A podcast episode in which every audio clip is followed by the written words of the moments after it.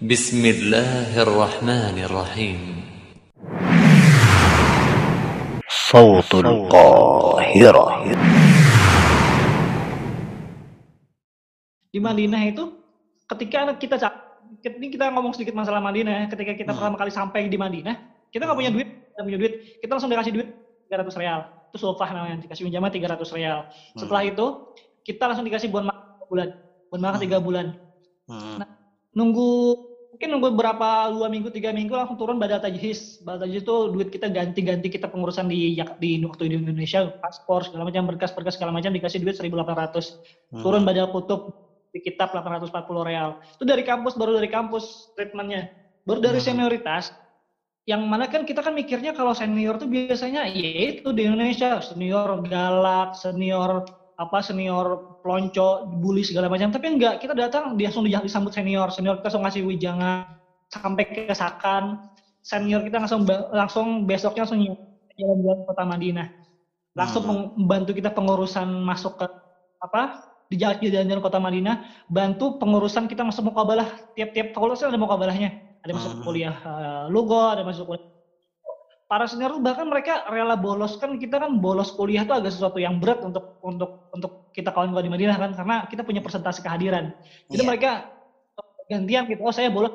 Deh kita ngalahin deh bolos ngambil jatah bolos deh buat buat bantuin adik-adik kita nih. Bantuin mukabalah bantuin ngurus berkasnya. Itu senior semua yang ngurusin. Terus mereka nyari duit mereka nyari duit nyari donatur atau mereka patungan sendiri untuk nyediain kita umroh gratis terus mereka nyari kita istirahat untuk kita santai-santai kenalan segala macam. Main-main main bola segala berenang segala macam. Nah itu yang terjadi di Madinah gitu. Itu yang terjadi di Madinah sehingga ketika ketika masuk jadi mahasiswa yang lama mereka merasa oh dulu kita dibantu nih sama senior nih.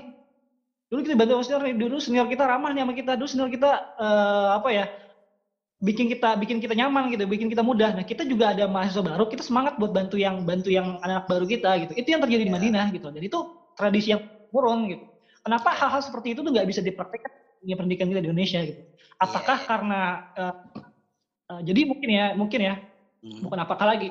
Karena memang kalau kalau kita mengerti sebuah eh, mengerti Islam dengan dengan baik mengerti ilmu dengan baik ya itu berdampak dengan apa-apa yang diaplikasikan di di kehidupan kita sehari-hari itu karena kan mungkin senior-senior kita nah, mereka udah ngerti oh seharusnya kita seperti ini bersikap oh kita nggak boleh eh, berkata kasar kita nggak boleh eh, apa ber- berbuat berbuat yang yang kasar itu akhirnya itu yang berdampak dan kita di di Indonesia itu harus harus seperti itu harusnya gitu itu harusnya kembali lagi sih kekurangannya kita terhadap terhadap agama itu dampaknya ke hal-hal yang seperti itu.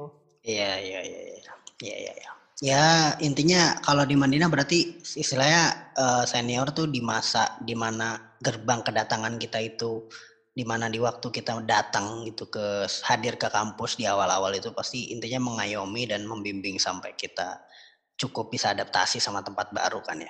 Sampai bisa adaptasi. Bahkan mereka Iya. sampai sampai kita masih lama pun masih mereka masih masih mengayomi. Iya, Ya, iya. di banyak hal di banyak hal mereka pasti masih masih care terhadap mahasiswa mahasiswa baru. Iya, tapi di sisi lain ada jiwa karena oh sama-sama merantau, sama-sama dari daerah yang sama itu juga ada jiwa seperti itu juga sih Itu juga saling ada. saling mengayominya. Masih Sama-sama Indonesia gitu. Iya, karena itu juga Iya. terjadi di banyak negara. Maksudnya di Mesir juga sama, di Mesir juga. Karena kalau Azhar juga nggak ada, maksudnya secara secara kampus nggak ada nggak ada ospek secara resmi dari kampus sih ya. Emang yang ngadain ya PPMI sendiri kan gitu, perhimpunan mahasiswa sendiri. Dan dan emang acara ospeknya juga acara ospeknya ya dalam rangka ya dalam rangka emang pengenalan kampus, terus istilahnya ngasih arahan-arahan gimana biar eh, sukses di kampus, kemudian bisa fakultas apa ngebantu Betul, untuk milih-milih fakultas gitu, bimbingan, kemudian iya jalan-jalan keliling Kairo gitu. Istilahnya hal-hal yang menyenangkan lah. Terus membuat Hmm. terus eh, ya namanya ini ya kalau misalnya ke Mesir nih banyak orang yang mendarat dan shock gitu kan. mendarat dan shock melihat keadaan Mesir dan akhirnya eh, ajang ajang bertemu dengan senior itu ajang ajang saling menghibur juga bahwa eh kalian gak sendirian kok di Kairo ada kami gitu ada kawan-kawan kalian gitu. Jadi eh, rasa mengayominya sih cukup cukup terasa cukup kuat sih kalau Hmm. menurut Ana. Dan emang itu juga mungkin ya itu faktor faktor emang karena kita juga jauh sama-sama merantau sama-sama jauh gitu. Ya walau alam ya. Nah ya emang ini sangat disayangkan sih kayak kok bisa beda prakteknya sama eh, beberapa kawan-kawan kita yang ngampus di Indonesia gitu. Yang yang emang pola istilahnya pola penyambutan terhadap si anggota baru mahasiswa baru atau siswa baru tuh selalu dengan cara kayak gitu gitu Oh. yang yang udah kayak turun temurun dan diyakini kalau itu tuh sah-sah aja gitu kan Hmm. jadi jiwanya tuh gini saat kalau anda lihat jiwanya tuh bukan jiwa pengen mengayomi tapi jiwanya tuh natar gitu gimana caranya ditatar Hmm. nih si anak baru nih ditatar gitu kan di Hmm.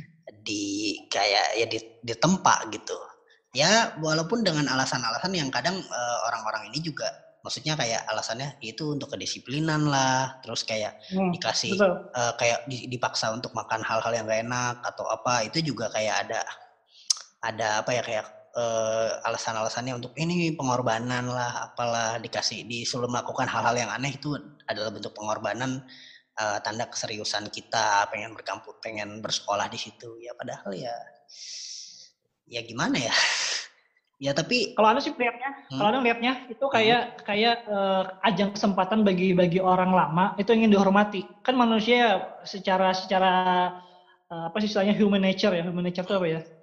Tabiatnya manusia. Tapi manusia itu kan pengen merasa dilebihkan, merasa, merasa ditinggikan, merasa dia itu dihormati. Kadang ada ada rasa haus kehormatan itu, haus haus dihargai, haus dimuliakan. Itu ajang ajang mereka, ajang senioritas itu, ajang mereka itu kesempatan mereka untuk dihormati para para orang yang baru datang gitu. Kapan lagi mereka dihormati kan? Ya dengan dengan cara seperti itu mereka dihormati, dituruti maunya apa. Nah, jadi ini so, seolah pelegalan agar mereka itu dihargai gitu.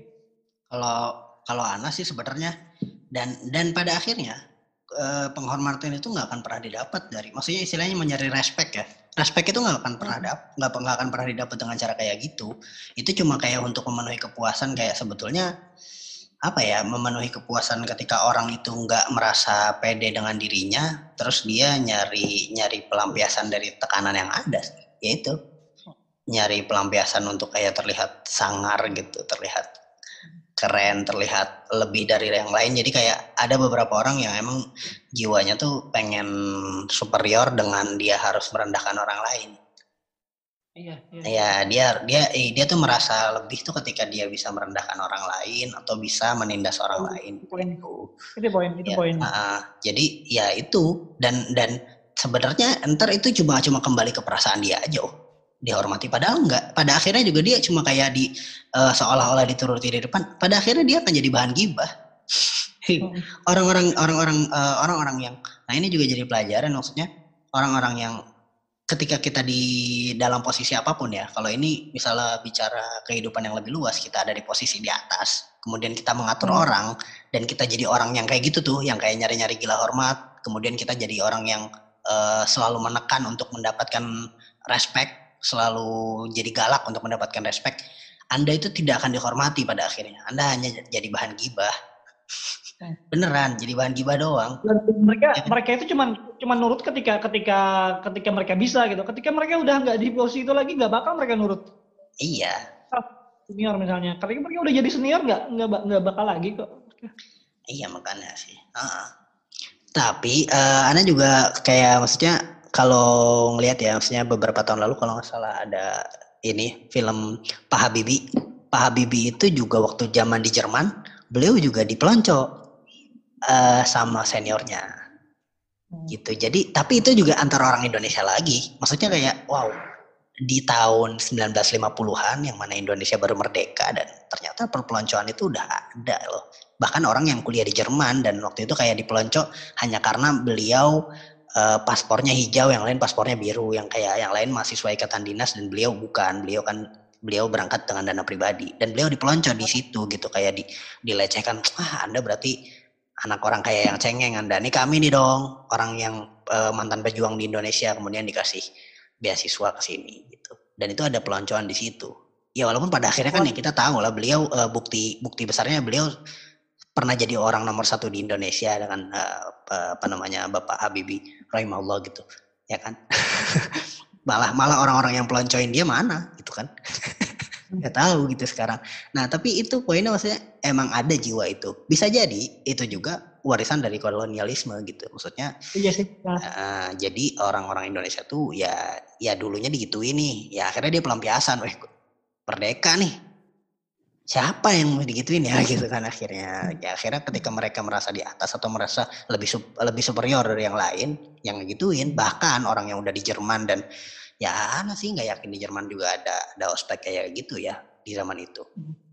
Ya tapi kayak gitu eh, adanya gitu kan. Jadi di di tahun 1950-an udah ada gitu. Nah berarti dari sejak tahun itu aja dan anak nggak tahu mungkin sebelumnya udah ada dan itu udah kayak turun temurun tuh itu kan turun temurun turun temurun walaupun kan akhir-akhir ini mulai ada orang yang akhirnya kritis gitu dan ada orang-orang yang speak up juga gitu terbuka Hmm. untuk kayak ayolah ini tuh apa korelasinya sama belajar? Apa sih korelasinya benar, sama keberlangsungan nanti kita belajar di kampus? Gitu kan.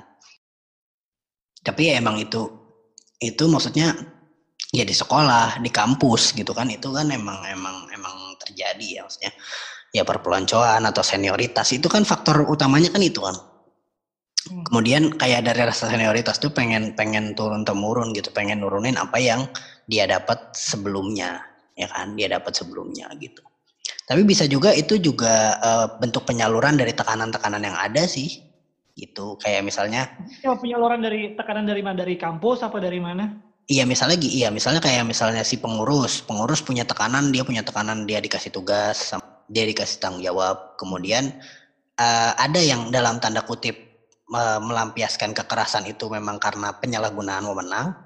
Ada yang di sisi lain eh, eh, itu pelam- pelampiasan karena dia kesal dengan eh, rutinitasnya gitu kayak sebenarnya saya juga kesel suruh nertibin kalian terus kalian gak bisa tertib ya saya keras lah gitu. Jadi yang Hmm. ya, eh, jadi yang pola kayak gitu gitu. Itu sih yang yang ana yang ana lihat dari dari dari dari hadirnya kekerasan di di dunia pendidikan ya. Gitu. Kalau di, di- kalau mungkin di di dunia pesantren ya, mungkin agak Hmm. ada berbeda dengan di dunia apa di di di, di bidang umum misalnya. Di Hmm. SMA kan peran kepala umum kan. Itu Anda juga Hmm. merasakan oh masih masih MOS namanya masa orientasi siswa zaman Anda SMA-nya tahun berapa udah lama banget. Dan zaman dulu itu masih nggak kayak sekarang nggak ada media sosial nggak ada media sosial nggak ada. Kita tuh apa senior ngapain aja itu nggak nggak ada nggak ada ininya nggak ada dokumentasinya kecuali para seniornya ngo- moto pakai tustel gitu-gitu.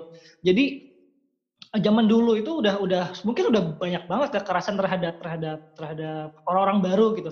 Yang mana seharusnya orang yang baru datang ke sebuah instansi itu kan diberi diberi di briefing dengan baik gitu kan. Nih masih baru harusnya di, di apa di harusnya ya harusnya di di treatment dengan kasih sayang. Maksudnya dengan bukan kasih sayang maksudnya dengan dengan ramah lah dengan ramah. Nih orang Hmm. baru nih ini orang baru nih baru masuk nih. Ya udah di di itulah disambut dengan baik gitu kan sebagaimana nyambut Welcome. orang yang baru welcome gitu. Harusnya seperti itu yang dan anda nggak tahu ya di luar sana ya apakah budaya perpeloncoan ini cuma ada di Indonesia apa ada di luar sana. Anda nggak sempat tanya sih ke beberapa teman-teman luar dengan budaya ini apakah cuma di kita di Indonesia doang apa di luar negeri juga seperti ini gitu. Hmm. menurut anda pernah dengar gak di luar negeri kayak gimana